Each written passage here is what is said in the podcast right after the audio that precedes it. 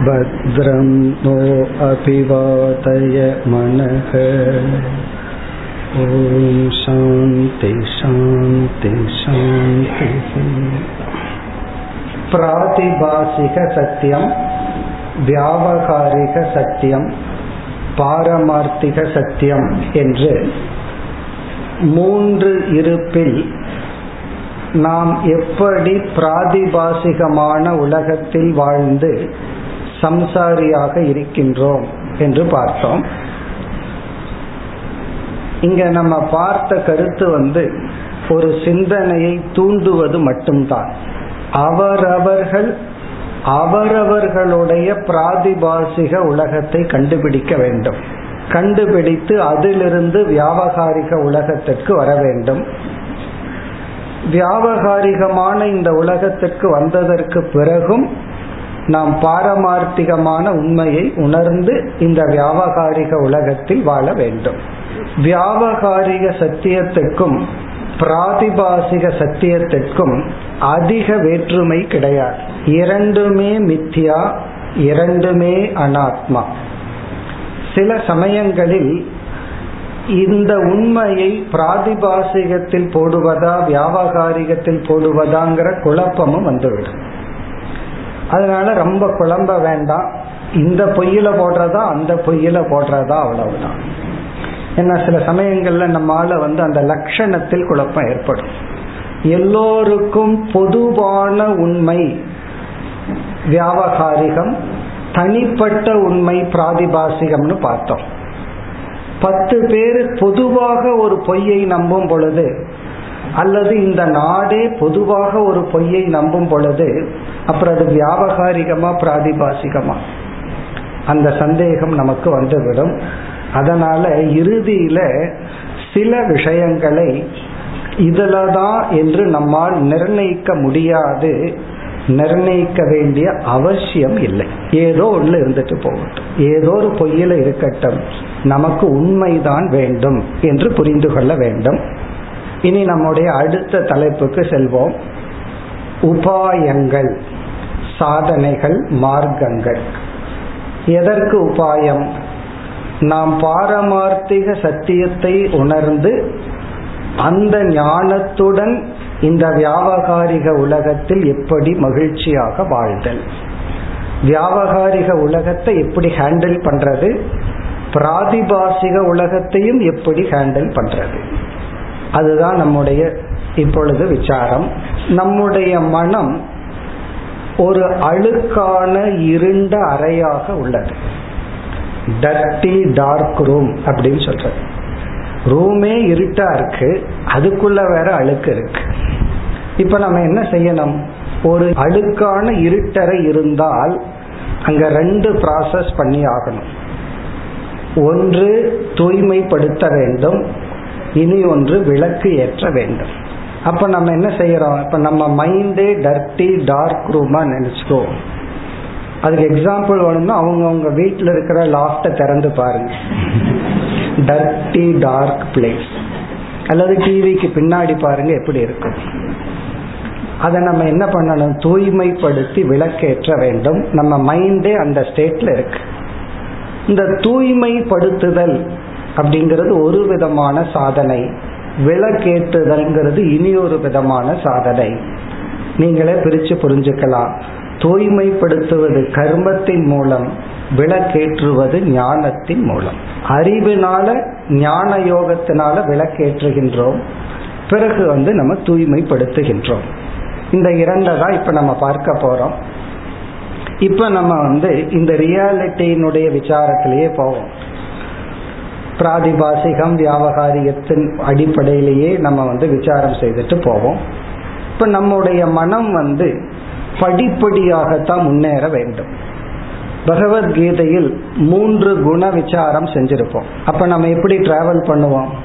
ஒருவர் தமோ குணத்தின் அடிப்படையில் இருந்தா அவருக்கு வந்து ரஜோகுணத்தின் துணை கொண்டு ரஜோகுணத்துக்கு வரணும். ரஜோகுணத்திலிருந்து சத்துவ குணத்துக்கு வரணும். பிறகு அதையும் கடந்து குணாதீதன் ஆகணும் அதுபோல நம்ம பிராதிபாசிகமான உலகத்திலிருந்து வியாபகாரிகமான உலகத்திற்கு வர வேண்டும். அல்லது மனதை தூய்மைப்படுத்த வேண்டும். இதனுடைய அர்த்தம் எல்லாம் வேதாந்த சாஸ்திரம் ரொம்ப வருஷம் படித்தவர்களுக்கு தெரியும். சாதன சதுஷ்டய சம்பத்தி தூய்மைப்படுத்த என்னென்ன சாதனைகள் இருக்கு கர்மயோகம் எல்லாமே தெரிஞ்ச கருத்து தான் ஸோ அதை ஞாபகப்படுத்துற மாதிரி சில கருத்துக்கள் பார்ப்போம் சில பண்புகளை பார்ப்போம். தூய்மைப்படுத்துதல் என்பது ஞானத்தினுடைய விளைவல்ல அது கர்மத்தினுடைய விளைவு. அறிவினுடைய தன்மை இருக்கிறத காட்டி கொடுக்கும். வேறு எதுவும் அது செய்யாது. அப்ப நம்ம வந்து நம்ம மனதை தூய்மைப்படுத்தணும்னா செயல் மூலமாகத்தான் தூய்மைப்படுத்த முடியும். ஆக்டிவிட்டி செயல் தான் நம்மை தூய்மைப்படுத்தும். அப்படி செயல்படும் பொழுது நாம இரண்டு விதமான ரோல்ல இருக்கோம். ஒன்று செயல் செய்பவன் செயலினுடைய விளைவை வாங்குபவன். செயல் செய்பவனை நம்ம வந்து கர்த்தா அப்படின்னு சொல்றோம். செயலை வாங்குபவன் செயலினுடைய பலனை நம்ம வாங்கும் பொழுது போக்தான்னு சொல்றோம். இந்த கர்த்தா என்னென்ன மாதிரி என்னென்ன வேல்யூஸோட எப்படி இருந்து தன்னை தூய்மைப்படுத்தணும் போக்தாவிடம் இருக்க வேண்டிய குணங்கள் என்னன்னு சுருக்கமா ஞாபகப்படுத்தி கொள்வோம். அப்புறம் ஞான யோகத்துக்கு நம்ம போய் ஆகணும்.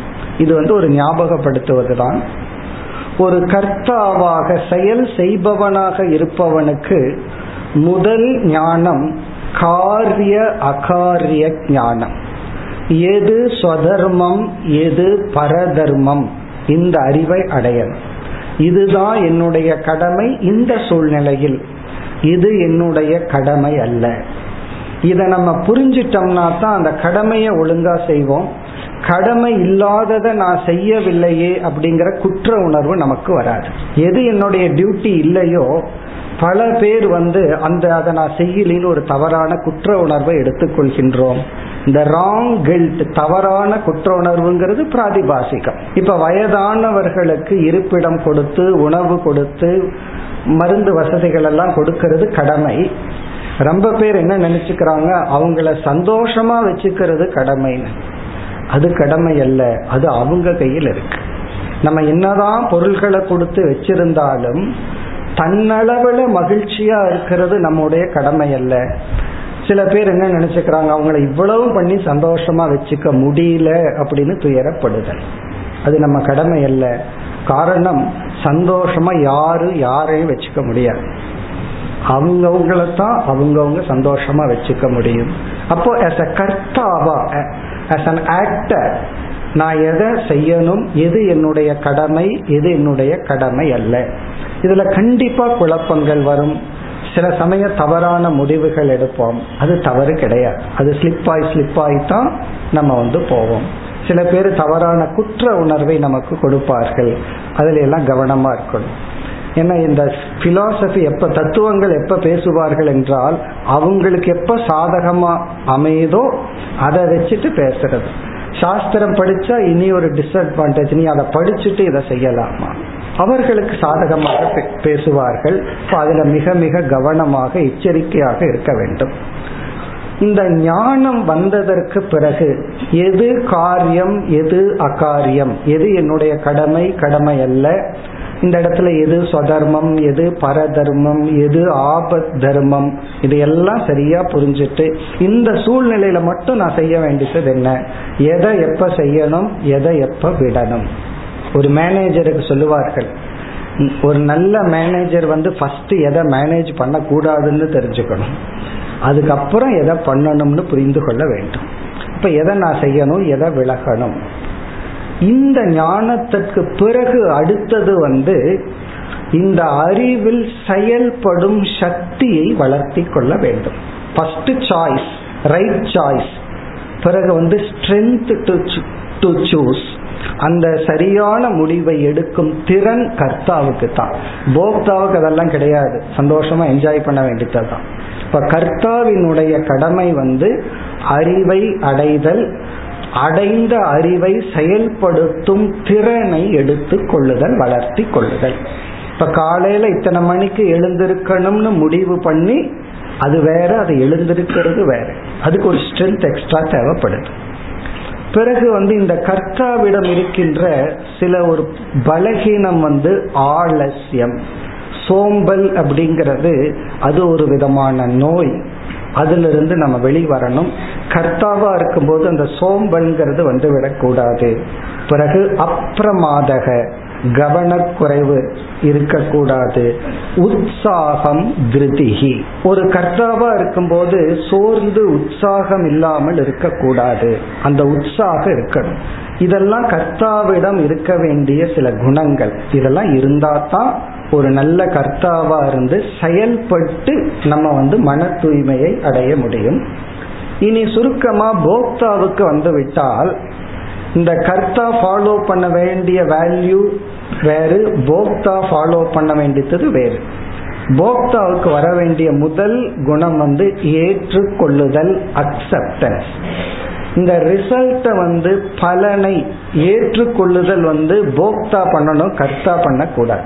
ஒருத்தன் எக்ஸாம் எழுதுறதுக்கு முன்னாடியே எவ்வளவு மார்க் வந்தாலும் நான் ஏற்றுக்கொள்றேன்னு முடிவு பண்ணான்னு வச்சுக்கோங்க அதனால கர்த்தாவா செயல்பட முடியாது படிக்க மாட்டான். எழுதி முடிச்சதுக்கு அப்புறம் ஏற்றுக்கொள்ள வேண்டும். அப்ப கர்த்தாவா இருக்கும்போது அக்செப்டன்ஸ்ங்கிற வேல்யூ அங்க ஃபாலோ பண்ணோம்னா அது தவறு. ஏற்றுக்கொள்ளுதல். அடுத்தது அலம் புத்தி. போதும் என்கின்ற நிறைவு எனக்கு இது கிடைச்சது அது போதும். ஆனா பல சமயத்துல நான் இவ்வளவு செஞ்சிருக்கேன் இவ்வளவுதான் கிடைச்சது. அது பணத்துல நான் சொல்லல ரெகக்னிஷன் நான் இந்த வீட்டுக்கு இத்தனை பண்ணியிருக்கேன். அதை வந்து அவங்க கவனிக்கவே இல்லை. அதுக்கான வேலிடேஷன் கொடுக்கல அப்படின்னு சொல்லி எப்பொழுதும் அந்த வேலிடேஷன்லயே போதும். அந்த அளவுக்கு என்ன புரிஞ்சுட்டாங்களா? போதும். இப்போ போக்தா பலனை அனுபவிக்கிறவனுக்கு அலம் புத்தி. அடுத்தது கர்மயோக லெவல்ல ஈஸ்வர பிரசாதம். எனக்கு கிடைக்கிறது வந்து கிடைச்சது வந்து இறைவன் கர்ம பலனை நன்கு உணர்ந்து எனக்கு கொடுத்த பலன். நம்ம பக்தன்னு சொல்லிட்டு நமக்கு வர்ற பலனை நம்ம ரெசிஸ்ட் பண்ணோம்னா கடவுளையே ரெசிஸ்ட் பண்ற மாதிரி. இப்ப பக்தன்னா என்ன அர்த்தம்? கடவுளுக்கு தெரியும் எவ்வளவு எப்ப கொடுக்கணும்னு நம்முடைய உழைப்ப கணக்கிட்டு இந்த உழைப்புக்கு இவ்வளவு வரணும்னு எதிர்பார்க்கிறது வேறு. அதுக்கு கர்த்தா. அது வந்தவுடன் ஈஸ்வர பிரசாதம். அடுத்தது வந்து அந்த போக்தா வெற்றியை அடைந்தால் அந்த இடத்துல வந்து மானித்துவம்ங்கிறது வரக்கூடாது. கர்வம்ங்கிறது வராம பார்த்துக்கணும். ஏன்னா சக்சஸ்னு வரும்போது நம்ம எரியாம சக்சஸ்னுடைய நெகட்டிவ் சைடு எஃபெக்ட் வந்து வெற்றி. அதற்கு பதிலாக உற்சாகம் வந்தா பாசிட்டிவ் சைடு எஃபெக்ட் ஒரு சக்சஸ் வந்து நம்ம மீண்டும் உற்சாகப்படுத்தினா அது சக்சஸ். சக்சஸ்னுடைய சக்சஸ் இல்லைன்னா ஃபெயிலியர் அடுத்தது வந்து மானித்துவம் ஒரு கோணத்துல. சில சமயங்கள்ல தோல்வி அடைந்து விட்டால் உடனே தீனத்துவம் வந்துடும் தன் மீது தனக்கு ஒரு குற்ற உணர்வு தன் மீது இயலாதவன்கிற எண்ணம் வந்துவிடும். ஒரு சாமிஜி வந்து ஒரு பையனுக்கு சொன்னார் நான் மேத்ஸ்ல ஃபெயில் ஆயிட்டேன் மேத்ஸ்ல ஃபெயில் ஆயிட்டேன்னு அழுதான். அதுக்கு அவர் சொன்னாரு பேப்பர் ஃபெயில் ஆயிருக்கு நீ ஃபெயில் ஆகல அப்படின்னு. அது பேப்பர் வேற நீ வேற. அப்படின்னு என்னோட அர்த்தம் என்னன்னா அந்த ப்ராஜெக்ட் தான் ஃபெயில் நான் ஃபெயில் ஆகல. ஏன்னா நான் ஃபெயில் ஆக முடியாது. நான் வேறு அந்த ப்ராஜெக்ட் வேறு. ஒரு சின்ன பொருள் ஏதாவது ஃபெயிலியர் ஆயிருக்கலாம் தோல்வி அடைஞ்சிருக்கலாம். அப்படி இந்த கர்த்தா போக்தாங்கிற விஷயத்துல போக்தாவுக்கு என்ன வேல்யூ இருக்கணும்? அது கர்த்தாவுக்கு வரக்கூடாது. டிரான்ஸ்ஃபர் ஆகக்கூடாது. கர்த்தாவுக்கு இருக்கிற வேண்டிய வேல்யூ போக்தாவுக்கு வரக்கூடாது. சமையல் பண்ணும்போது ரொம்ப மெதுவா சோம்பேறித்தனமா மூணு மணி நேரம் பண்ணி சாப்பிட்றது அவசர அவசரமா அஞ்சு நிமிஷத்துல சாப்பிட்றேன். அப்போ ஆலசியம் மெதுவா சாப்பிட்றது போக்தா சாப்பிட்டா நல்லா இருக்கும். வேகமா செயல்படுறது இடத்துல வேகமா செயல்படணும். இதெல்லாமே கர்ம யோகம்ங்கிற தலைப்பில் அடங்குகின்றது. இதோட நம்ம அந்த கர்ம யோகத்தை நிறைவு பண்ணுவோம். அதாவது கர்மயோகத்தினாலதான் சரியான கர்த்தா சரியான போக்தாவா நம்ம செயல்பட்டு தான் நம்ம மனசை தூய்மைப்படுத்த முடியும். அப்படி தூய்மைப்படுத்தினால்தான் நம்ம வந்து பிராதிபாசிக உலகத்திலிருந்து வியாபகாரிக உலகத்துக்கு வர முடியும். நம்மளுடைய லட்சியமே நான் இப்போ எப்படிப்பட்ட உலகத்துல வாழ்றேன்? இறைவன் படைத்த உலகத்துல வாழ்ந்துட்டு இருக்கிறேன்னா நானாக ஒரு கற்பனை செய்து பொய்யான உலகத்துல வாழ்ந்துட்டு இருக்கிறேன் இந்த கேள்வி வந்து ஆராய்ச்சி பண்ணாவே பல பிராதிபாசிகங்கள் மறைஞ்சு போயிடும். ஏன்னா அதை கிரியேட் பண்ணினது நான் தான் யாரு சிருஷ்டி கர்த்தாவோ அவர்தான் லய கர்த்தா அவர்தான் ஸ்திதி கர்த்தா பகவான் வந்து சிருஷ்டி ஸ்திதி லய கர்த்தான்னா பிராதிபாசிக உலகத்தினுடைய சிருஷ்டி கர்த்தா நான் தான். அந்த உலகத்தை எவ்வளவு நாள் வச்சிருக்கிறது என் கையில தான் இருக்கு. எப்ப விடுறதுங்கிறது என்னோட கையில தான் இருக்கு. அப்படி இந்த பிராதிபாசிகத்துக்கு வர்றதுக்கு கர்மா செயல் என்பது மிக மிக முக்கியமான ஒரு கருவி. நம்ம வேதாந்தம் படிச்சுட்டு ஞானத்தினாலதான் மோட்சம் அதெல்லாம் உண்மைதான். ஞானத்தினாலதான் ஒரு ரூம்குள்ள தீபத்தை ஏற்றி இருள நீக்க முடியும். ஆனா வெளிச்சம் ரொம்ப வர வர அழுக்கு தான் பெருசா தெரிஞ்சுட்டே இருக்கும். இப்ப வெளிச்சம் வந்து லைட் வந்து அழுக்க நீக்காது.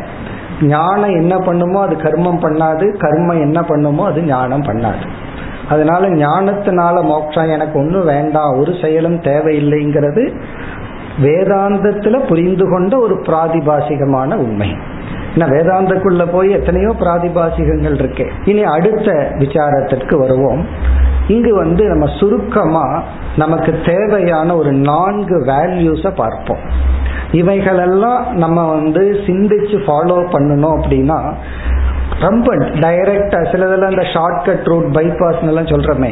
அப்படி வந்து இந்த பிராதிபாசிக உலகத்திலிருந்து வியாபகாரிகத்துக்கு வர முடியும்.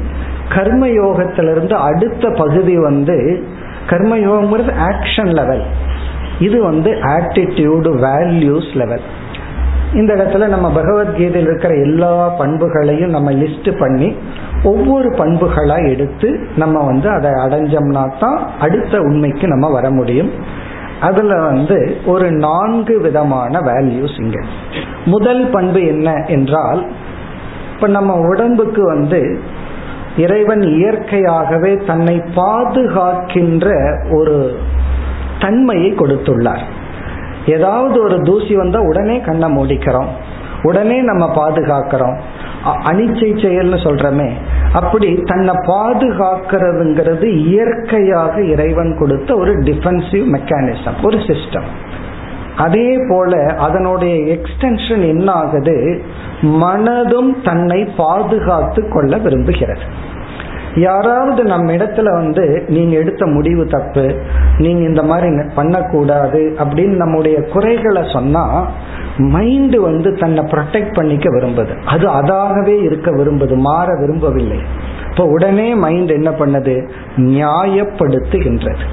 யாராவது ஒரு குற்றத்தையும் ஒரு பழியையும் நீங்க அப்படி நினைக்கிறது தப்பு அவங்க உங்களை பத்தி தப்பா நினைக்கல நீங்க தான் நினைக்கிறீங்கன்னு நம்முடைய குறைகளை நாம் கேட்கும் பொழுது மைண்டினுடைய செல்ஃப் டிஃபென்சிவ் சிஸ்டம் வந்து ஜஸ்டிபிகேஷன் நியாயப்படுத்துதல்.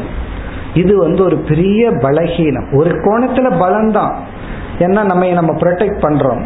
இனி ஒரு கோணத்துல அதுவே பலகீனமாக இருக்கிறது. ஒரு நண்பர் சொன்னார் நான் அடிக்கடி தப்பு பண்ணிட்டு இருக்கேன். நீ வந்து அந்த தப்பை கரெக்ட் பண்ணிட்டே இரு. நாலு முறை அவர் அதை கரெக்ட் பண்ணார். அஞ்சாவது முறை இல்லை நான் சரியாத்தான் பண்றேன் சரியாத்தான் பண்றேன்னார். பிறகு இவர் அட்வைஸ் பண்றதை விட்டுட்டார்.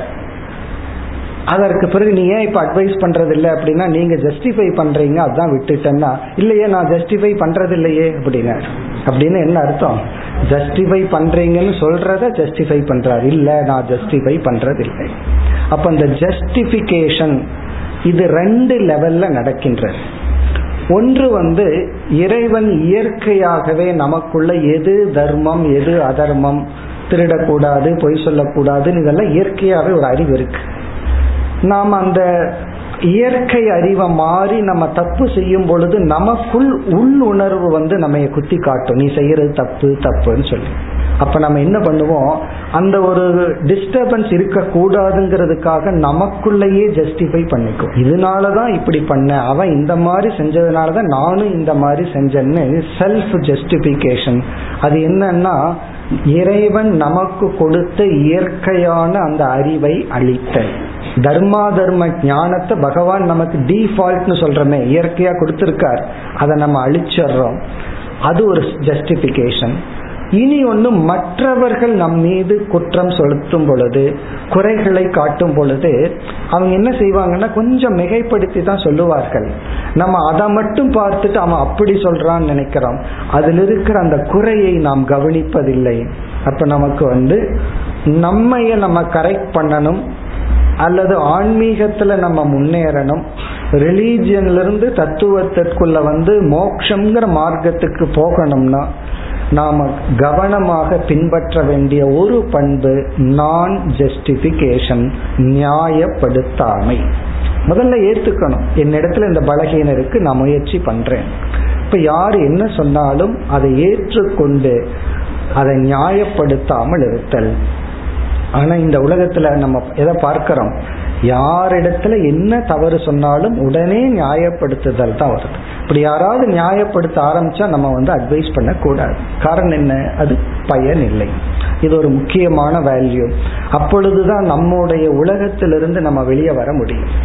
அடுத்தது இரண்டாவது குணம் சிரவண பிரதான மனக. நம்முடைய மனம் வந்து ஐந்து புலன்கள் வழியாக உலகத்தை வாழ்ந்துட்டு இருக்கு. இந்த ஐந்து ஞானேந்திரியங்களை நம்ம இரண்டுக்கு பயன்படுத்துறோம். ஒன்று போகத்துக்காக பயன்படுத்துறோம். இன்பத்துக்காக பயன்படுத்துறோம். மியூசிக் கேட்கிறோம் ஏதோ பார்க்கிறோம். பிறகு இப்படி சாப்பிட்றது எல்லாமே எதற்குனா போகத்திற்காக. ஆனா அதுக்கு பேரு வந்து போகேந்திரியம் அல்ல ஞானேந்திரியம். சாஸ்திரத்துல அதுக்கு கொடுத்த பேரு ஞானேந்திரியம். ஞானத்தை அடைய இவைகள் கருவியாக கொடுக்கப்பட்டுள்ளது. ஆனா நம்ம ஞானத்தை அடையிறதுக்கு அதை பயன்படுத்துறோம். பயன்படுத்துறோம். அதற்கு மேல போகத்துக்கு ஒரு இந்திரியமா பயன்படுத்துறோம். அதுல வந்து முக்கியமா பயன்படுத்த வேண்டிய ஒரு இந்திரியம் ஸ்ரோத்ரம் கேட்டல்.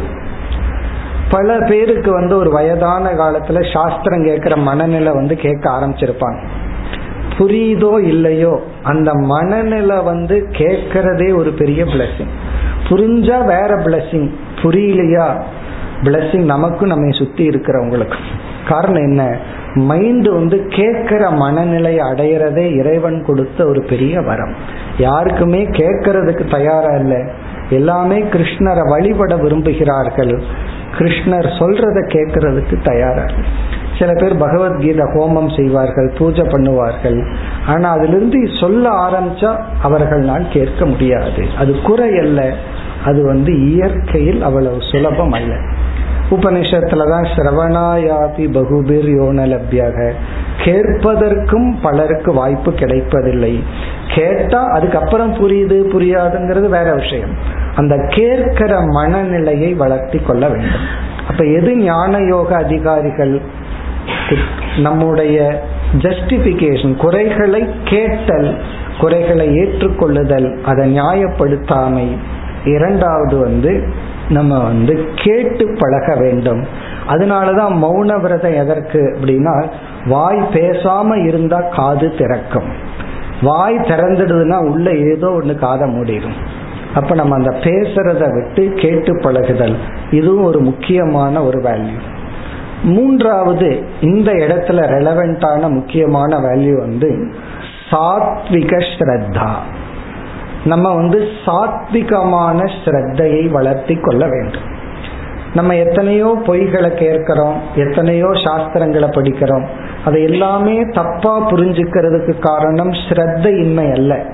அந்த ஸ்ரத்தை ராஜச தாமசமாக இருக்கு. சில பேர் வந்து இந்த சமுதாயத்தை அவ்வளவு பொய்கள் சொல்லி தத்துவம்ங்கிற பேர்லயோ அல்லது ஆன்மீகம்ங்கிற பேர்லயோ சொல்லி கொண்டிருப்பார். நமக்கு ஆச்சரியமா இருக்கு. அவ்வளவு பேர் அந்த பொய்யை கேட்டு சந்தோஷமா இதுதான் உண்மைன்னு ஃபாலோ பண்ணிட்டு இருப்பாங்க ஏன்?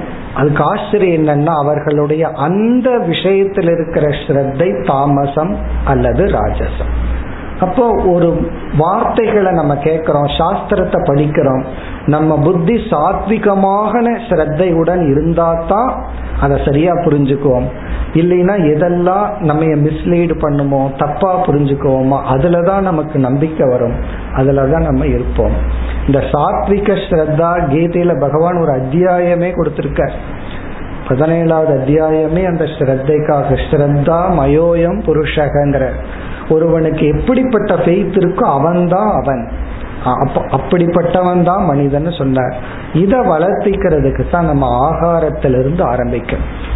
நம்ம சாப்பிட்ற உணவுல ஆரம்பிச்சு செய்கின்ற தவம் தானம் பூஜை எல்லாமே சாத்விகமான சாய்ஸ் இருந்தா நமக்கு சாத்விகமான ஃபெய்த் வரும்.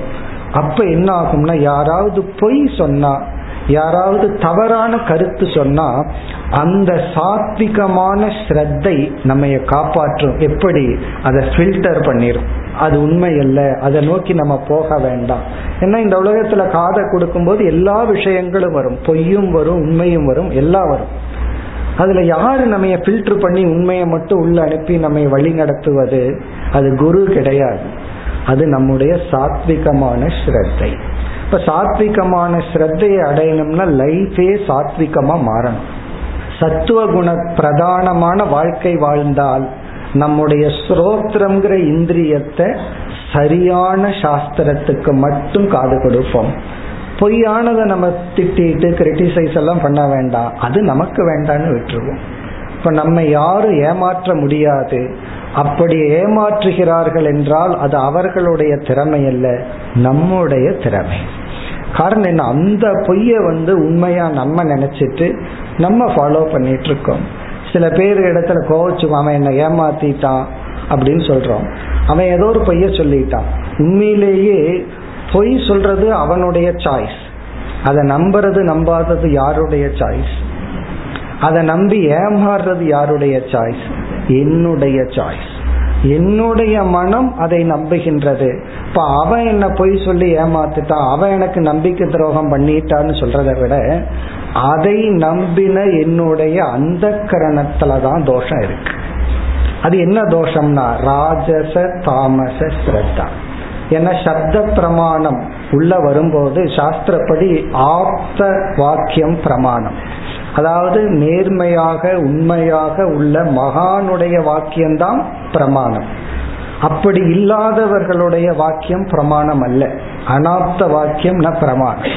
நம்ம என்ன பண்ணிடுறோம்? அனாப்த அனாப்தகன உண்மை தெரியாமல் அவர்களே தவறான கருத்துடன் இருந்து ஒரு தவறான கருத்தை நம்ம கேட்டு நம்ம மனம் அதை நம்பி பயணம் செய்வது அவர்களுடைய குற்றமல்ல சமுதாயத்தின் குற்றமல்ல. நம்முடைய அந்த கரண தோஷம். எப்படி நம்ம இந்த மாதிரி நமக்குள்ள திரும்புறோமோ அப்பதான் நம்ம ஆன்மீக பயணம் தொடர்கிறது. இப்ப சாத்விக ஸ்ரத்தா அடுத்து நான்காவது ரொம்ப முக்கியமான கருத்து வந்து தன் நிலைப்பாடு உணர்தல். எமோஷனல் இன்டெலிஜென்ஸ் தன் நிலைப்பாடு உணர்தல் என்பது நம்முடைய மனதை நம்ம அசஸ் பண்ணணும். செல்ஃப் அசஸ்மெண்ட்னு சொல்றோம் நாம எங்க இருக்கோம்? இப்ப என்னுடைய மனம் எந்த ஸ்டேட்ல இருக்கு? எதுல தூண்டப்படுகிறது? என்னுடைய பலம் என்ன? என்னுடைய பலகீனம் என்ன? இதை கண்டுபிடிக்கிறது தான் உண்மையிலேயே ஆன்மீகத்தினுடைய முதல் படி. ஒருவரிடம் கேட்டார் ஒருவர் உங்களுடைய பலம் என்ன? பலகீனம் என்ன? அதுக்கு அவர் அழகான பதில் சொன்னார் என்னுடைய பல பலகீனத்தை தெரிஞ்சு உனக்கு ஒரு பிரயோஜனம் இல்லை. ஒன்னு சொல்ற அதை நீ தெரிஞ்சுக்கோ. அவரவர்கள் அவரவர்களுடைய பல பலகீனத்தை தெரிந்து கொள்வது பலம். தெரிந்து கொள்ளாதது பலகீனம். அப்படி. என்னுடைய ஸ்ட்ரென்த் என்ன? என்னுடைய வீக்னஸ் என்ன? என்னுடைய ஸ்ட்ரென்த்தை நான் தெரிஞ்சிட்டேன்னா உற்சாகமா நான் அந்த வெஞ்சர் அதுக்குள்ள நான் போவேன். என்னுடைய பலகீனத்தை தெரிஞ்சிட்டோம்னா அதற்கு தகுந்த பாதுகாப்பை நான் எடுத்துக்கொள்வேன். ஓ இது என்னுடைய வீக் பாயிண்ட் நான் போக வேண்டாம். இப்ப அப்பதான் மது அருந்துறத விட்டுருக்காருன்னு வச்சுக்கோமே. அப்போ அந்த இடத்துக்கு நம்ம போக வேண்டாம். அந்த இடத்துல போனா நான் டெம்ட் ஆயிருவேன். இது என்னுடைய பலகீனமா இருக்கு. அப்ப நம்ம என்ன பண்ணுவோம்? விலகி கொள்வோம். அப்ப எங்க தமத்தை ஃபாலோ பண்ணணும்? சமத்தை ஃபாலோ பண்ணணும்? இப்படியெல்லாம் தெரிஞ்சுக்கணும்னா என்னுடைய வீக்னஸை நான் தெரிஞ்சிருக்கணும். என்னுடைய பலத்தை நான் தெரிஞ்சுக்கணும். ஆனா யோசிச்சு பார்த்தோம்னா அவரவர்கள் மற்றவர்களை நல்ல எடை போட்டு வச்சிருப்பாங்க. இவங்க எடை இவங்களுக்கு தெரியாது. மற்றவங்க தான் எடை போட்டு சொல்லணும். அப்படி மற்றவர்களுடைய பலம் பலகீனத்தை ஆராய்ந்து கொண்டிருக்கின்ற மனம் மாதிரி நம்முடைய பலம் பலகீனத்தை ஆராய வேண்டும். இதுல ஒரு கஷ்டம் இருக்கு. காரணம் நம்முடைய மனதை நாம் பார்ப்பதற்கு பயந்து கொள்கின்றோம். பெரிய ஃபியர் என்னன்னா to face to see our own mind ஒருவர் வந்து எனக்கு கொஞ்சம் வெயிட் அதிகமாயிடுச்சுன்னாரு. நான் சொன்னேன் எங்கிட்ட வேயிங் மிஷின் இருக்கு பாருங்க அப்படின்னு. எல்லாம் பார்க்க மாட்டேன் அப்படின்ட்டு. அதை பார்க்கறதுக்கு பயம். தன்னுடைய எடைய பார்க்கறதுக்கே ஒரு பயம். இல்லை வேண்டாம். அப்போ வந்து இனி ஒருவர் அப்படித்தான் சொன்னார். டாக்டர் சொன்னாரு அந்த ஏதோ மாஸ்டர் செக்அப் பண்ண சொல்றாங்க. நான் பண்ண மாட்டேன். ஏன்னா அதுல ஏதாவது ரிசல்ட் காட்டிடுச்சுன்னா அது பயம். அப்போ தன்னுடைய பிளட் டெஸ்ட பாக்குறதுக்கு ஃபேஸ் பண்றதுக்கு ஒரு பயம். ஸ்தூலமான உடல்லையே நம்ம வெயிட்ட பாக்குறதுக்கு நம்மளே பயந்துட்டா மற்றவங்களுடைய நிலை என்ன? அதே போல நம்மளுடைய ஆரோக்கியத்தை ஃபேஸ் பண்றதுக்கு நமக்கு எப்படி பயமோ இதே ஃபியர் தான் நம்ம மைண்ட பாக்குறதுக்கு நமக்கு பயம். அது என்ன நம்ம ஒரு உலகத்துல வாழ்ந்துட்டு இருக்கோம்.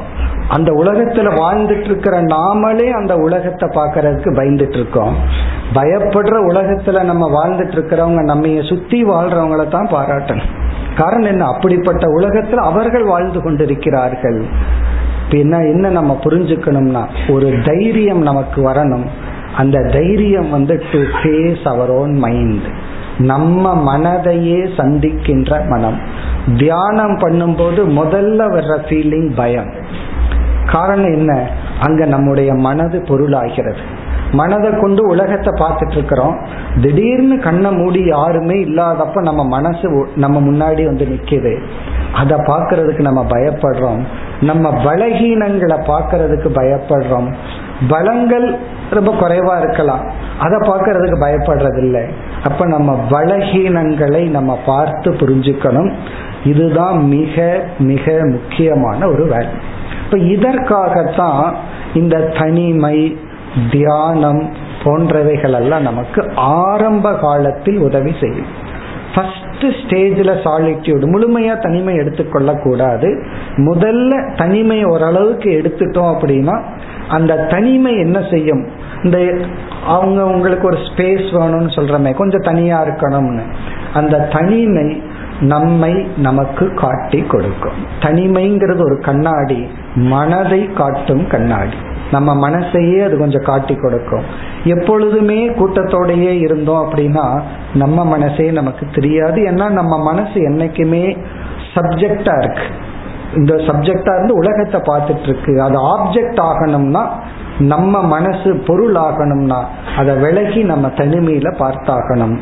சில தியானங்கள் ஏகாந்தம் தனிமை போன்றவைகள் எல்லாமே நம்முடைய மனதை நமக்கு காட்டி கொடுக்கின்ற உபாயங்கள். இத பார்த்தோம்னா நாம எப்படிப்பட்ட பிராதிபாசிகமான உலகத்துல வாழ்ந்துட்டு இருக்கோம்ங்கிற உண்மையை கண்டுபிடிப்போம். இந்த உண்மையை கண்டுபிடிச்சதுக்கு அப்புறம்தான் சொல்யூஷன் அதாவது அதிலிருந்து தீர்வு காண முயற்சி பண்ணும். இப்ப எது எனக்கு சத்தியமாக உண்மையாக ரியாலிட்டியா இருக்கு? அப்படின்னு நம்ம பார்த்து பிறகு என்ன பண்ணணும்? அதுல இருந்து நம்ம வெளிவர வேண்டும்.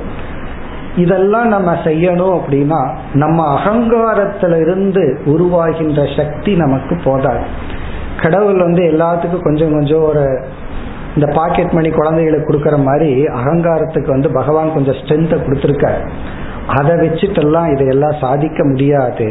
அப்ப நமக்கு ஒரு எக்ஸ்ட்ரா ஸ்ட்ரென்த் வேணும்.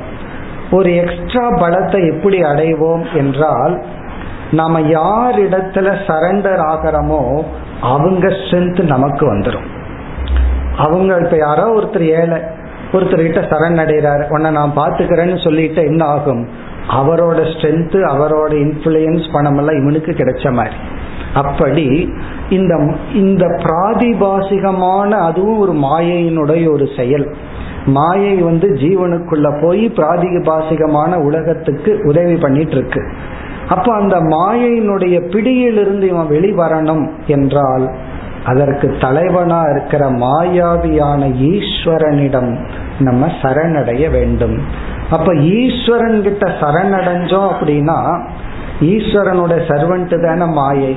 அதுதானே உள்ள வந்து இப்படி எல்லாம் நம்ம ஏதோ கிரியேட் எல்லாம் பண்ணிட்டு நம்ம துயரப்படுத்துகிறது.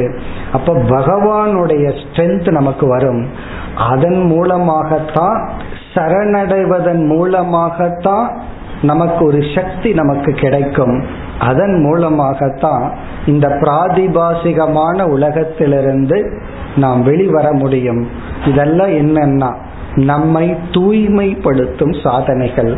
நம்ம பார்த்தோம் நம்ம மனம்ங்கிறது அழுக்கான இருட்டான அறையாக உள்ளது. அந்த அழுக்கை அகற்றுவது தூய்மைப்படுத்துவது அப்படிங்கிறது பிராதிபாசிகமான உலகத்திலிருந்து வியாபகாரிக உலகத்துக்கு வர்றதுதான். கற்பனையான பொய்யான உலகத்திலிருந்து உண்மையான உலகத்திற்கு பகவான் படைச்ச உண்மையான உலகத்துக்கு வர்றதுதான். அந்த மனம்தான் அதிகாரி சாதன சதுஷ்டய சம்பன்னக. அந்த மனம் வேதாந்த விசாரத்தை செய்யும் பொழுது அந்த விசாரம் ஞானத்தை கொடுக்கும். நாம ஒரு பொய்யான உலகத்துல இருந்துட்டு திடீர்னு பிரம்மத்துக்கிட்ட எல்லாம் போக முடியாது. நாம் ஒரு உலகத்தை கிரியேட் பண்ணி அதுல வாழ்ந்துட்டு இருக்கோம். பிரம்மன் ஒரு பாரமார்த்திக சத்தியம் இருக்கு. அதை நம்ம வந்து வியாபகாரிக சத்தியத்தின் வழியாகத்தான் போக முடியும். முதல்ல பகவான் படைச்ச உலகத்துக்கு நம்ம வருவோம். அப்படி வருவதுதான் நம்மை தூய்மைப்படுத்துதல். ஒரு எக்ஸாம்பிள் இதெல்லாம் பார்த்தோம். நான்கு பண்புகள் பக்தி சரணாகதி கர்மயோகம். இவைகள் மூலமாகத்தான் நம்ம பொய்யான உலகத்தை தியாகம் செய்ய முடியும். இனி அடுத்த தலைப்புக்கு வருவோம். ஞான யோகம் விசாரம். இப்ப அந்த இருட்டான அறையை என்ன பண்ணணும்? ஒளி லைட் கொடுக்கணும். என்ன லைட் அப்படின்னா நீ பாரமார்த்திக சத்தியம்னா என்ன? அதை நம்ம புரிஞ்சுக்கணும். இதுவரை நம்ம வேதாந்த ஸ்டூடெண்ட்னு சொன்னாலும் வேதாந்தத்துக்கு ப்ரிப்பேர் பண்ணிட்டு இருக்கிற ஸ்டூடெண்ட் தான். அந்த நீட் தேர்வு எழுதிட்டு இருக்கிறவங்க தான் நம்மலாம். இன்னும் உள்ள போகல. இன்னும் காலேஜ் அட்மிஷன் ஆகலை. அது எப்ப வருது அப்படின்னா எப்ப ஞான யோகம் விசாரத்தை ஆரம்பிக்கிறோமோ அப்பொழுதுதான். ஆனா சம்டைம் என்ன பண்றோம்? இந்த தகுதிகளே கொஞ்சமா வச்சுட்டு உடனே ஞான யோகத்துக்குள்ள வந்துடுறோம். இந்த தகுதிகளை முழுமைப்படுத்தாமல் சாஸ்திர விசாரத்துக்குள்ள வந்துடுறோம்.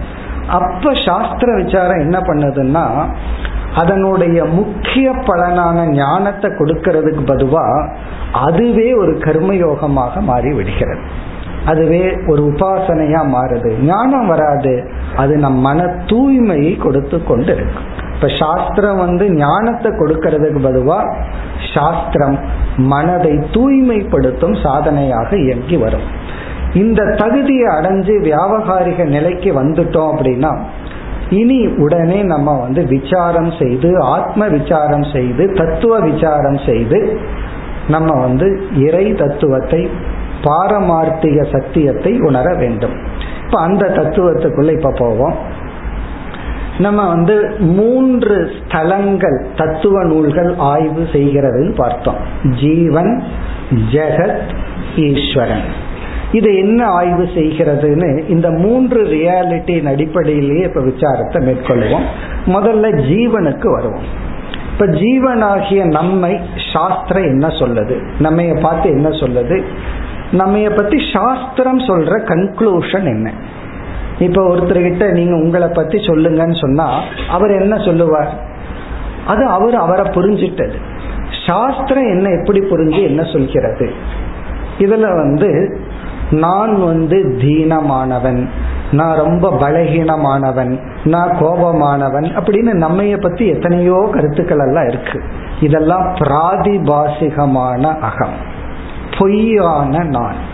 என்னை பத்தி நான் என்னென்னலாம் நினைச்சிட்டு இருக்கிறேனோ அதுல நைன்டி நைன் பர்சன்ட் இன்னும் கூட நைன்டி நைன் பாயிண்ட் போட்டுக்கலாம். அவ்வளவு தூரம் பிராதிபாசிகம் தான் காரணம் என்னன்னா அது எனக்கு மட்டும் உண்மை அது மாறிட்டே இருக்கும். அப்போ என்னை பத்தி நான் நினைச்சிட்டு இருக்கிற தவறான கருத்துக்கள் அனைத்தும் பிராதிபாசிக ஜீவன் அகம். சப்போஸ் ஒருத்தன் சொல்ற நான் அகம் மனுஷக நான் ஒரு சிம்பிள் மனிதன் அவ்வளவுதான். அது வியாபகாரிக அகம். ஏன்னா பகவான் நம்ம மனுஷனா படைச்சிருக்கார்? நீ யாருன்னா நான் ஒரு மனுஷன். ஏதாவது கம்பெனியில வேலைக்கு போகும்போது உங்களோட பயோடேட்டால கேட்பாங்க. நீங்க எல்லாம் மனுஷன் மனுஷன் ஃபில் பண்ணீங்கன்னு வச்சுக்கோமே. அவங்க உங்களோட பிராதிபாசிகத்தை தான் கேட்கிறார்கள். உங்களோட வியாபகாரிகத்தை கேட்கல. அல்லது ஆத்மான்னு கேட்கல. எதுலயும் ஆத்மான்னு நம்ம ஃபில்அப் பண்ண முடியாது. ஏன்னா பாரமார்த்திகமான உங்களை யாரும் கேட்கவில்லை. வியாபகாரிகமான நாம் வேறு பிராதிபாசிகமான நான் வேறு. இப்ப மனிதன் அகம் அப்படிங்கிற ஒரு விவகார நிலைக்கு வந்த நான் அதாவது பொய்யான நானிலிருந்து இறைவன் படைத்த நானுக்கு வந்ததுக்கு அப்புறம்தான் தத்துவ விசாரம் ஆரம்பம் ஆகின்றது. அங்க தத்துவ விசார ஆரம்பமாகி அங்கதான் திருக் திருஷ்ய விவேகம் அவஸ்தாத்ரய விவேகம் இப்படிப்பட்ட விவேகங்கள் எல்லாம் செஞ்சு அனுபவிப்பவன் நான் வேறு அனுபவிக்கப்படும் பொருள் வேறு. இந்த உலகம் அனுபவிக்கப்படுது இந்த உடல் அனுபவிக்கப்படுது மனம் அனுபவிக்கப்படுது என்றெல்லாம் இதையெல்லாம் நிஷேதம் பண்ணி கடைசியில அனுபவிப்பவன் நான் அறிவு சொரூபமாக இருக்கின்றேன். அகம் ஞான சொரூபம் அறிவு சொரூபம்னு சொல்லி அந்த இடத்துல சைத்தன்ய சொரூபம் சத் சொரூபம்னு சொல்லி ஒரு விசாரம் பண்ணி அகம் யார் அப்படிங்கிற ஒரு தத்துவம் ஆன்மீகத்துக்குள்ள அதாவது தத்துவ நூல்ல வருது. இப்ப இவைகளெல்லாம் என்னன்னா இவைகளெல்லாம் நான் பயன்படுத்துகின்ற நம்மிடம் கொடுக்கப்பட்ட தற்காலிகமான பொருள்கள். இந்த தற்காலிகமானதை தான் மித்தியான்னு சொல்றோம். நிரந்தரமானதை தான் சத்தியம்னு சொல்றோம். அப்படி ஜீவனை பத்தி சாஸ்திரம் ஆராய்கின்றது. இந்த பாரமார்த்திகமான அகங்கிறது ஆத்மா மனிதன் அப்படிங்கிறது வியாபகாரிகம். அதை தவிர என்னை பத்தி நான் என்னென்னலாம் நினைக்கிறேனோ அதெல்லாம் பிராதிபாசிகம். இனி ஈஸ்வரன் கிட்ட வருவோம். இப்ப இறைவன்கிற தத்துவம் சாஸ்திரம் எப்படி விசாரிக்கிறது என்றால் இப்ப ஈஸ்வரங்கிற தத்துவத்தை பாரமார்த்திக திருஷ்டி வியாபகாரிக பிராதிபாசிகம்னு மூணு ஆங்கிள் இப்ப நம்ம பார்க்க போறோம். அந்த ஈஸ்வரனுடைய பாரமார்த்திக திருஷ்டி தான் பிரம்மஸ்வரூபம். அந்த பாரமார்த்திக திருஷ்டியா அந்த ஈஸ்வரனை எல்லாம் நம்மால விளக்கவே முடியாது. அவாச்சியம்னு சொல்லிடுறோம் அனிர்வச்சனீயம் அவாச்சியம். வாக்கும் மனதும் எங்கு சென்று தொடாமல் திரும்புகின்றதோ? இதெல்லாம் நம்ம படிச்சிருப்போம். அப்ப அந்த ஈஸ்வரனுடைய பிரம்மஸ்வரூபம் வார்த்தைக்கு அப்பாற்பட்டது. அங்க அதுக்கு விளக்கமே கிடையாது அதை பத்தி ஒன்றும் பேச முடியாது. பிறகு அந்த ஈஸ்வரனுடைய வியாபகாரிக சொரூபம் என்ன? இப்ப ஈஸ்வரனையே மூணு ஆங்கிள் பார்க்கிறோம். பாரமார்த்திக ஈஸ்வரன் பிரம்ம அது பிரமாண அகோச்சரம். எந்த பிரமாணமும் போய் அதை விளக்காது. ஈஸ்வரனுடைய வியாபகாரிக என்ன? அந்த வியாபகாரிகத்தின் அடிப்படையில தான் சாஸ்திரம் ஈஸ்வரனுக்கு இரண்டு லட்சணங்கள் கொடுக்கிறது. இதெல்லாம் விவகாரத்தின் அடிப்படையில். ஒன்று சொரூப லட்சணம் இனி ஒன்று தடஸ்த லட்சணம். அந்த சொரூப லட்சணம் தான் சச்சித் ஆனந்த சொரூபம். அந்த பிரம்ம சத்ஸ்வரூபம் பிரம்ம அல்லது அந்த ஈஸ்வரன் அறிவு சொரூபம் ஆனந்த சொரூபம். பிறகு தடஸ்த சொரூபம் அப்படிங்கிறது அந்த பிரம்மத்துடன் மாயைன்னு ஒன்ன சேர்த்து இந்த ஜெகத் காரணம். இந்த உலகத்துக்கு இறைவன் காரணமாக இருக்கிறார்னு இறைவனை அறிமுகப்படுத்தி அது வந்து அந்த பிரம்மத்துக்கு கொடுக்கின்ற தடஸ்த லட்சணம். இரண்டும் வியாபகாரிக நிலையில. இனி பிராதிபாசிக நிலை என்ன?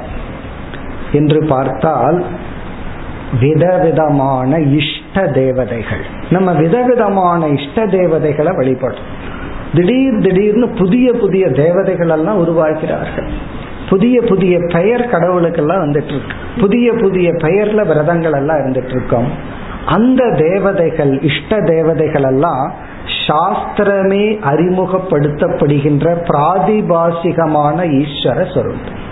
அதனாலதான் உபனிஷத்துல கேனோபனிஷத்துல படிக்கும் போது பிரம்மஸ்வரூபத்தை விளக்கி நேதம் எதிதம் உபாசது. அந்த அந்த கிளாஸை கேட்டுட்டு ரொம்ப பேர்த்துக்கு கோயிலுக்கு போலாமாங்கிற டவுட்டே வந்துடும் நேதம் எதிதம் உபாசர் நீ எதையெல்லாம் வழிபடுகிறாயோ அது அந்த பிரம்மன் அல்ல. நீ எதையெல்லாம் கடவுள்னு நினைச்சிட்டு இருக்கிறாயோ அது கடவுள் அல்ல.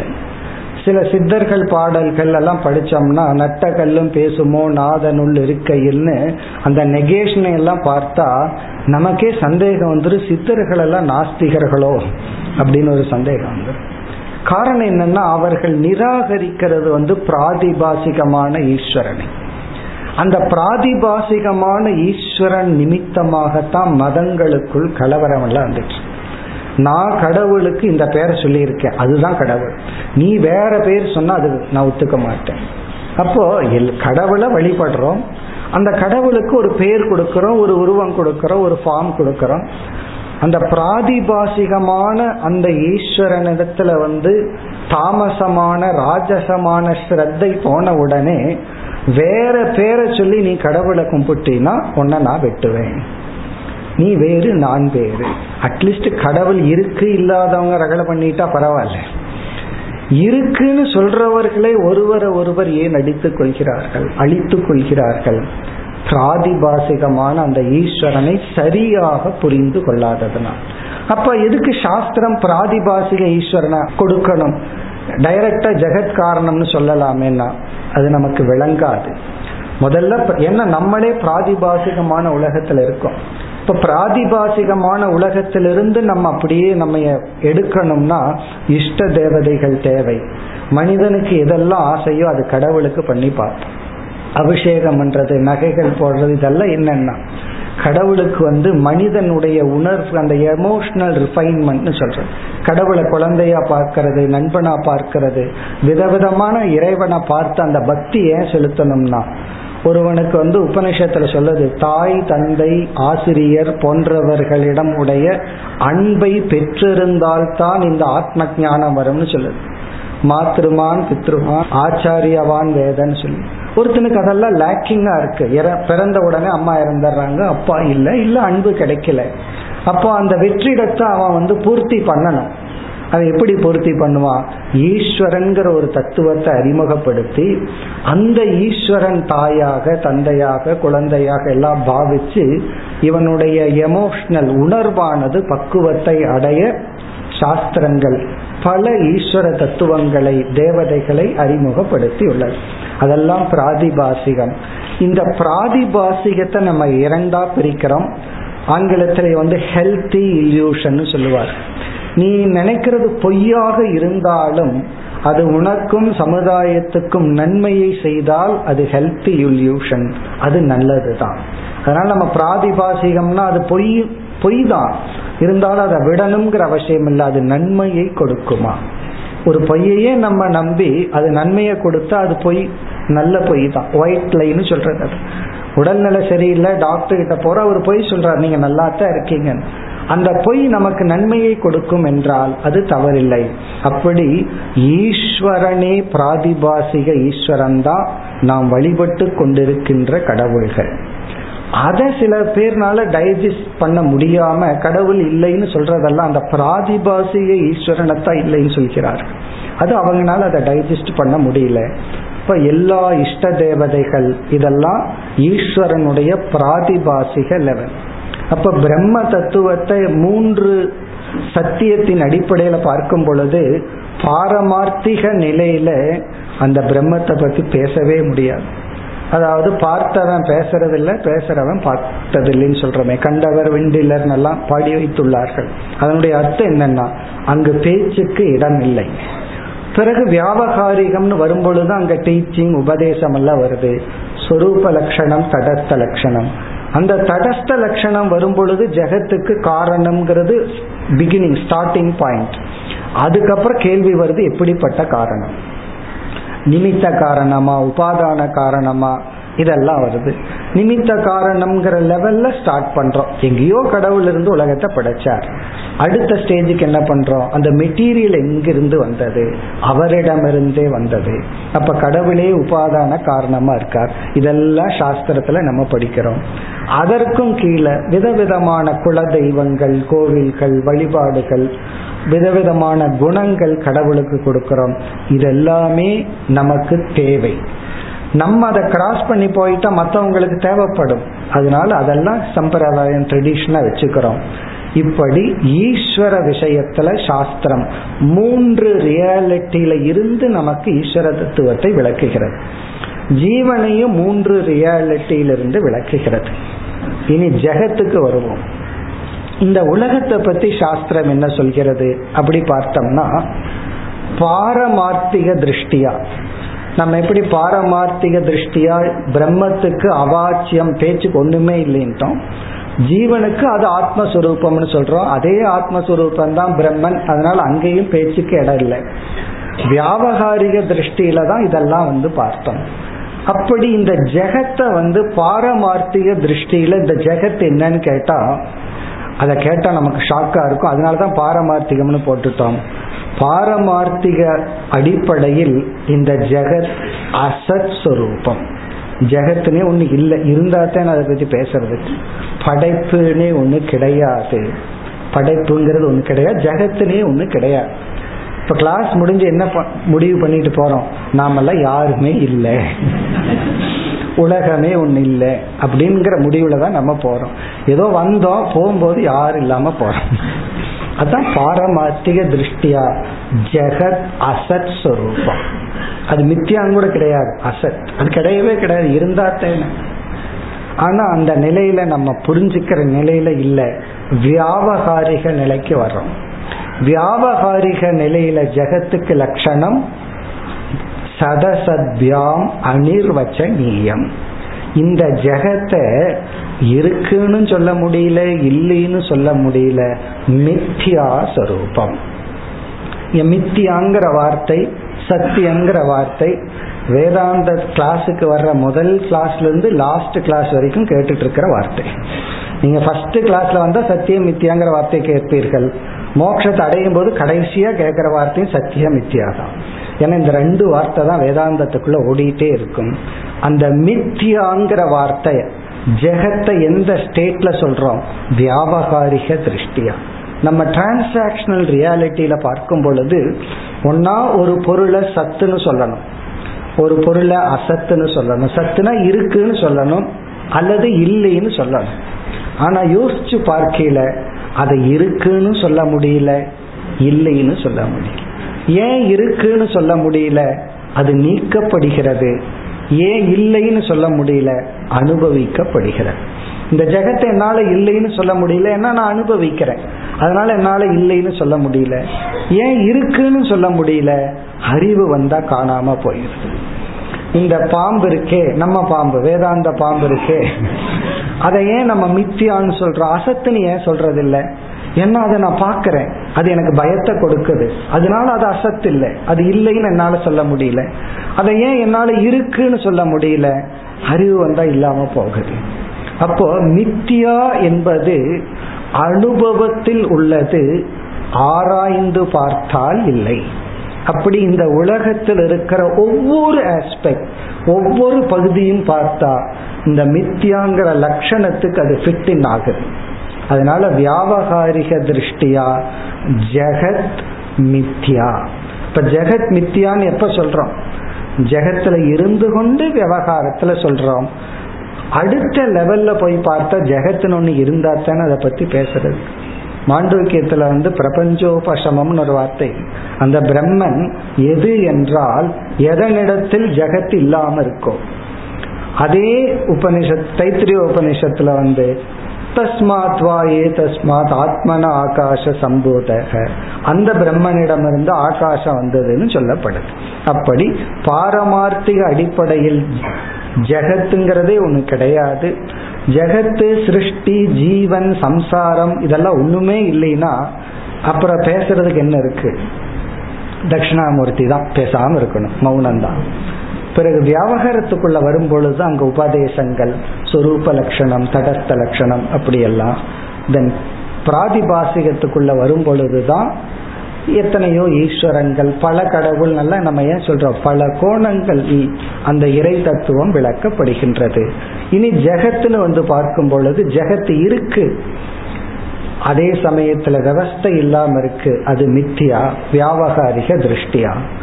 இனி பிராதிபாசிக திருஷ்டியா ஜெகத் எப்படின்னா சத்தியம். பிராதிபாசிக திருஷ்டியா ஜெகத் சத்தியம். இப்ப நம்ம எந்த திருஷ்டியில் இருக்கோம்? அது மட்டுமல்ல பிராதிபாசிக திருஷ்டியா ஜெகத் சம்சார காரணம். துக்க காரணம். இந்த உலகம்தான் என்னை துக்கப்படுத்துது. இந்த உலகம்தான் எனக்கு துயரத்துக்கு காரணம் அப்படின்னு சொல்றோம். இந்த ஜெகத்துக்கு என்னை துயரப்படுத்தவோ சந்தோஷப்படுத்தவோ சக்தி கிடையாது. ஆனா நம்ம என்ன பண்ணிடுறோம்? இந்த உலகம்தான் என்ன துக்கப்படுத்துது. இங்க உலகம்னா எங்கேயோ கிடையாது. வீட்டில் இருக்கிறவங்க தான். சுத்தி இருக்கிறவங்க தான். யாரோட எல்லாம் டிரான்சாக்ட் பண்ணிட்டு இருக்கிறோமோ அவங்கள தான் நம்ம சொல்றோம். அதாவது எது நம்முடைய கோச்சரத்துக்கு அப்பாற்பட்டு இருக்கோ அது இருந்தா என்ன இல்லாட்டி என்ன? இங்க உலகம்னு சொல்றது உறவுகள். நம்மை சுற்றி இருப்பவர்கள் டிரான்சாக்சன் அதெல்லாம் நம்ம என்ன சொல்றோம்? இவைகள்னாலதான் நான் துயரப்படுறேன். இவர்களெல்லாம் தான் எனக்கு துயரத்துக்கு காரணம்னு சொல்றோம். அப்போ பிராதிபாசிக திருஷ்டியா? ஜெகத் சத்தியம். ஜெகத்து தான் உண்மை. ஜெகத்து தான் எனக்கு சம்சாரத்தை கொடுக்குது. ஜெகத்து தான் சுகதுக்க காரணம். இதை நம்ம புரிஞ்சிட்டோம்னா எப்பொழுதெல்லாம் உலகத்தை பாயிண்ட் அவுட் பண்ணி இது இருக்கு இதுதான் எனக்கு துக்க காரணம் சுக காரணம்னு சொல்றோமோ அப்ப ஜீவனாகிய நாம் எந்த உலகத்துல வாழ்றோம்? பிராதிபாசிகமான உலகத்துல வாழ்ந்துட்டு இருக்கோம் இந்த உலகம் சுகதுக்கத்துக்கெல்லாம் காரணம் அல்ல அது ஈஸ்வரனுடைய சிருஷ்டி அது வெறும் நாம ரூபம்ங்கிற லெவல்ல டிஸ்கஷனுக்கு வரும் பொழுது அடுத்த லெவலுக்கு வியாபகாரியத்துக்கு போறோம். அடுத்த லெவலுக்கு போனா பேசுறதுக்கும் ஆள் இல்லை கேட்கறதுக்கும் ஆள் இல்லை. அங்க பேசுறதுக்கு ஒண்ணும் கிடையாது கேட்கறதுக்கு ஒண்ணும் கிடையாது. அங்க வந்து சுத்த சைலன்ஸ் தான் அல்லது ஆனந்தம் தான். இப்படி இந்த சாஸ்திரம் மூன்று ரியாலிட்டியின் அடிப்படையில தான் ஜெகத்துக்கு பல லட்சணங்கள் சொல்லி ஒரே ஜெகத்துக்கு மூணு லட்சணம். ஒன்னு இல்லைன்னு ஒரு லட்சணம். பிறகு வந்து மித்தியான்னு ஒரு லட்சணம். சத்தியம்னு ஒரு லட்சணம். அது எப்படி ஜெகத்தை சத்தியம்னு சாஸ்திரம் சொல்லுன்னா சாஸ்திரமே அந்த வார்த்தையை பயன்படுத்தி இருக்கு சத்தியம்ங்கிற வார்த்தை பிரம்மத்துக்கும் சாஸ்திரம் பயன்படுத்துகிறது ஜெகத்துக்கும் பயன்படுத்துகிறது. உபனிஷத்துல பிரம்மத்துக்கு ஒரு அழகான லட்சணம் சத்தியசிய சத்தியம். அது சத்தியத்தினுடைய சத்தியம்னு ஒரு லட்சணம் இருக்கு. சத்தியசிய அப்படின்னா இந்த ஆறாவது விபக்தியில சொல்றமே உண்மையினுடைய உண்மை. அப்ப முதல் உண்மைன்னு யார சொல்லுது? பொய்யான இந்த உலகம். இந்த பொய்யான சத்தியத்தினுடைய சத்தியம்னு சொல்லப்படுது. இவ்விதம் ஒரே ஒரு ஜெகத்துக்கு மூணு லட்சணம் ஒரே ஒரு பிரம்ம தத்துவத்துக்கு மூணு லட்சணம் இருக்கு. மேலிருந்து வந்தோம்னா ஒண்ணுமே பேச முடியாது. சொரூப லட்சணம் தடஸ்த லட்சணம் தென் விதவிதமான தேவதைகள். அதே ஜீவனுக்கு பல லட்சணங்கள் இருக்கு. இப்படி தத்துவ இயல் அதாவது பிலாசபி மெய் ஆய்வியல் அல்லது மெய்ப்பொருள் ஆய்வியல் அப்படிங்கிற வேதாந்த தத்துவத்துல இந்த மூன்று சத்தியத்தை வச்சுதான் எல்லா விசாரங்களும் நடைபெறுகிறது.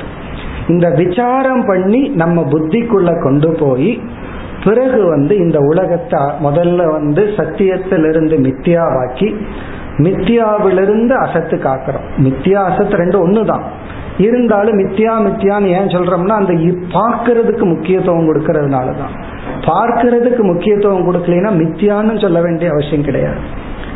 இல்லாததை ஏன் இல்லை இல்லைன்னு சொல்லிட்டு இருக்கணும். அப்ப இல்லாததை சொல்லி அது ஒரு காரணமாகாது சம்சாரத்திற்கு இவ்விதம் ஆண்டாலஜி அப்படிங்கிற ஒரு சொல்லினுடைய பொருள் இருப்பு ஆய்வியல்.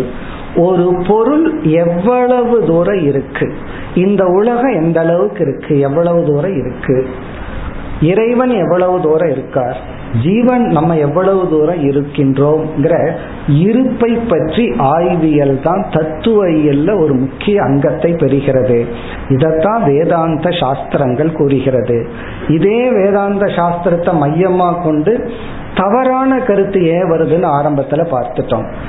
நமக்கு பக்குவம் இல்லாமல் போதிய மன தூய்மை இல்லாம சாஸ்திரம் படிச்சா தவறான தத்துவங்களை உருவாக்குவோம்.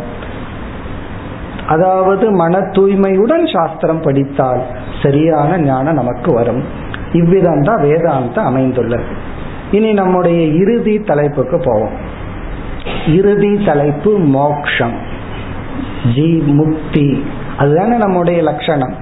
அப்போ ஒரு சந்தேகம் வரும் இதுலயும் பிராதிபாசிகம் வியாபாரம் ஏதாவது வருதான்னா ஆரம்பிச்சது இதோட முடிப்போமே இதுலயும் இதுலயும் நம்ம கொண்டு வரலாம். அதாவது மோட்சத்தையும் நம்ம மூணு ஆங்கிள் பார்க்கலாம். பிராதிபாசிக வியாபகாரிக பாரமார்த்திக திருஷ்டியா மோட்சத்தை பார்க்கலாம். முதல்ல வந்து பிராதிபாசிகமான மோட்சம்னா என்ன? அப்படின்னா அது மோட்சமே அல்ல.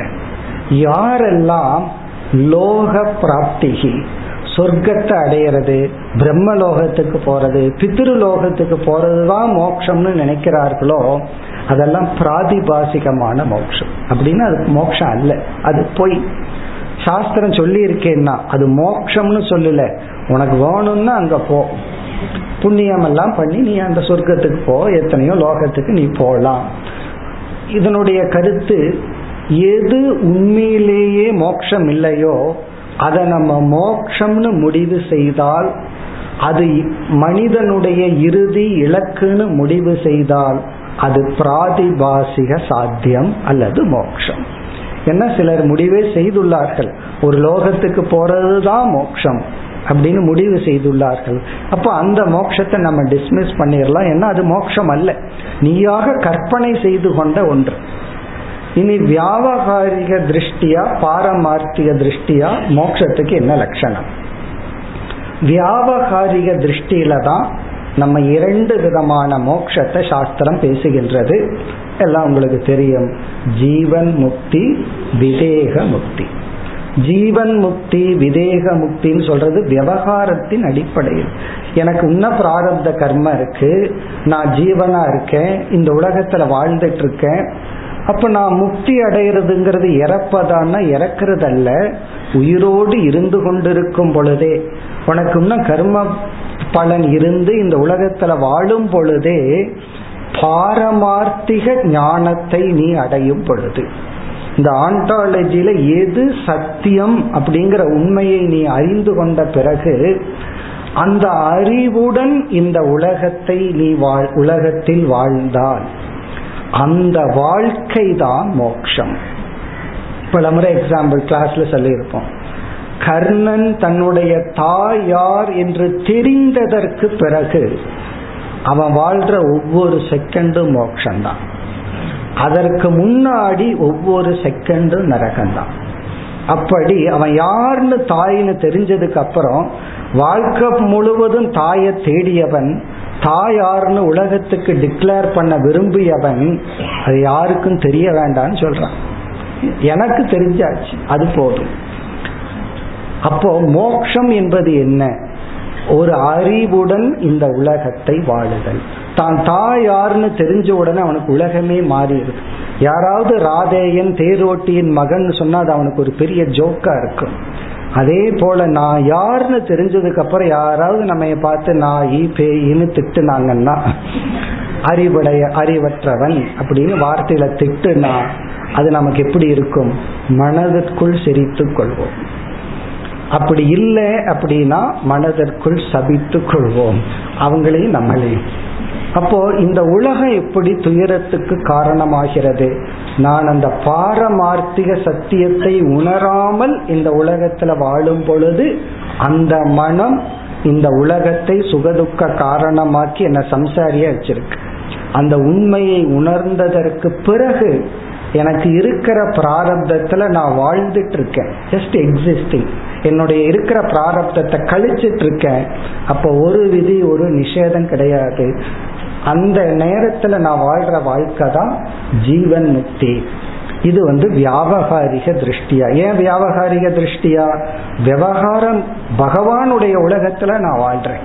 அது ஜீவன் முக்தி. இன்னும் சுருக்கமா சொன்னா பகவான் படைத்த உலகத்துல வாழ்றது முக்தி நாம் படைத்த உலகத்துல வாழ்றது சம்சாரம். அப்ப அந்த சம்சாரத்தை நம்ம தானே படைச்சு சம்சாரியா இருக்கிறோம். பகவான் படைச்ச உலகம் வந்து சம்சார உலகம் அல்ல. அதுல நம்ம என்ன பண்ணுவோம்னா வியாபகாரிகமான சில சத்தியங்கள் இருக்கு.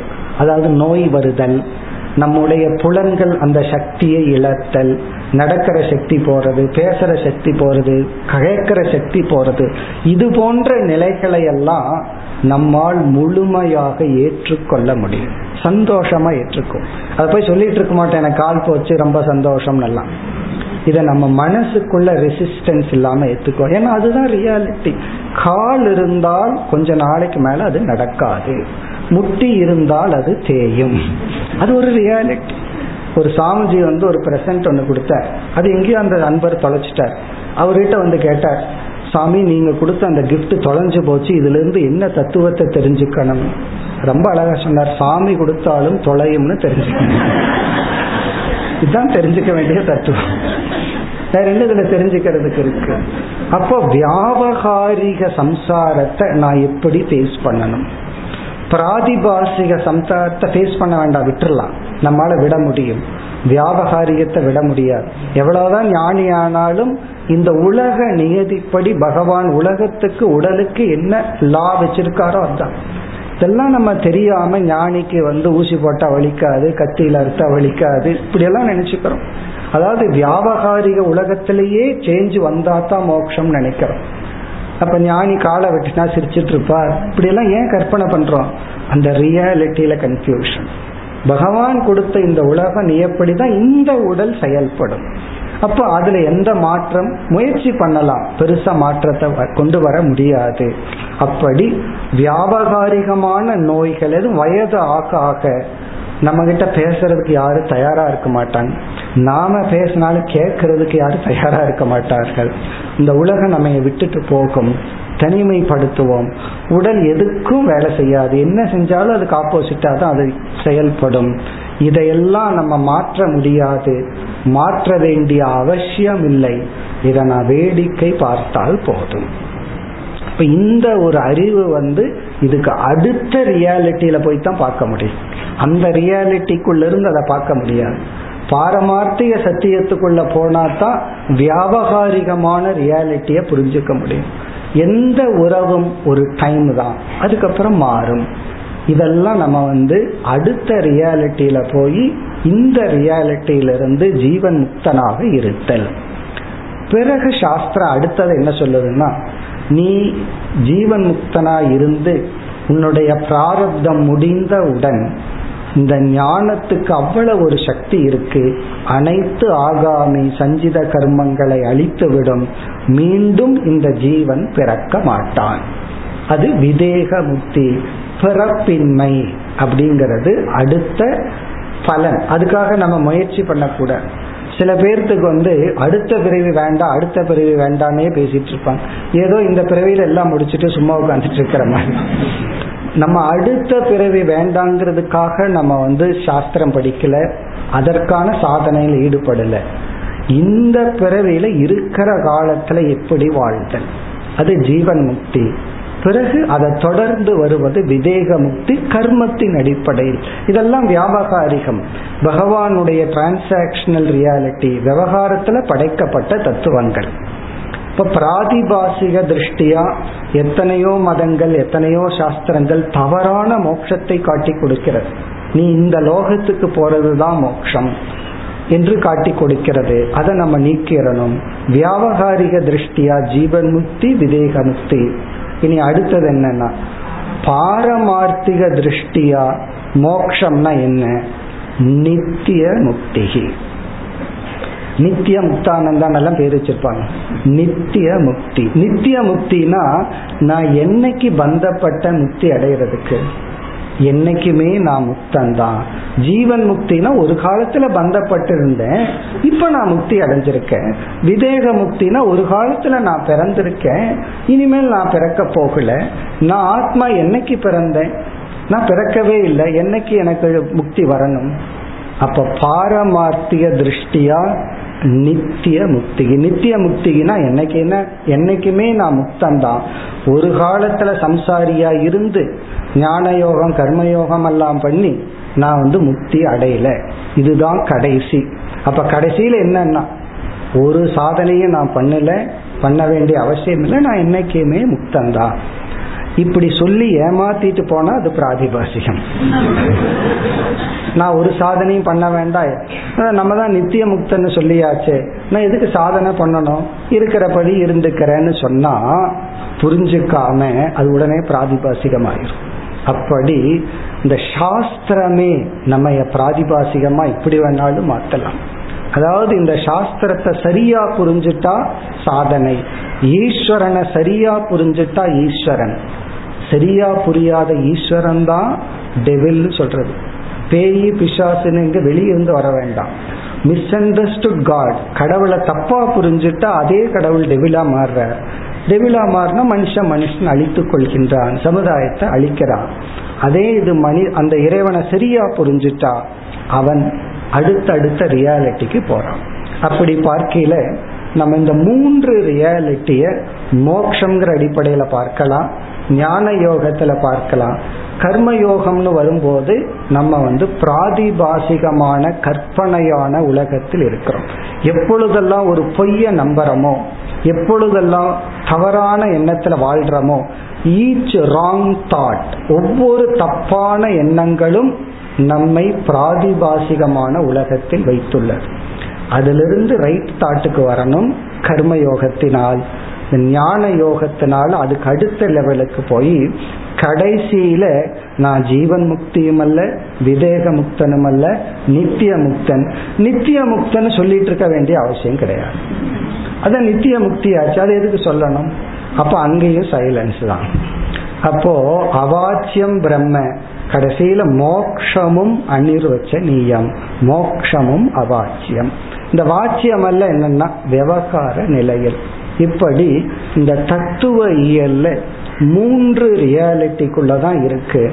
நம்முடைய ஹோம்ஒர்க் இனி என்னன்னா நம்ம எப்படிப்பட்ட பிராதிபாசிகத்துல இருக்கிறோம். அதை ஆராய்ந்து அதுலேருந்து வியாபகாரிகத்துக்கு வர்றோம். வியாபகாரிகத்துக்கு வந்துட்டாவே நைன்டி பர்சன்ட் ஓவர் கடைசி சர்ஜரி தான் பாக்கி.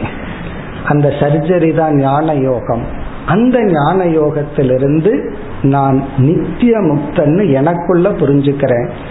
விவகாரத்துல ஜீவன் முக்தன்னு நான் எனக்குள் உணர்ந்து கொள்கின்றேன். இதுதான் மனிதனுடைய இறுதி இலக்கு. தர்மார்த்த காம மோக்ஷகங்கிற இடத்துல அந்த மோக்ஷம் அப்படிங்கிறது பாரமார்த்திக ஞானத்தினால் தான் அடைய முடியும்.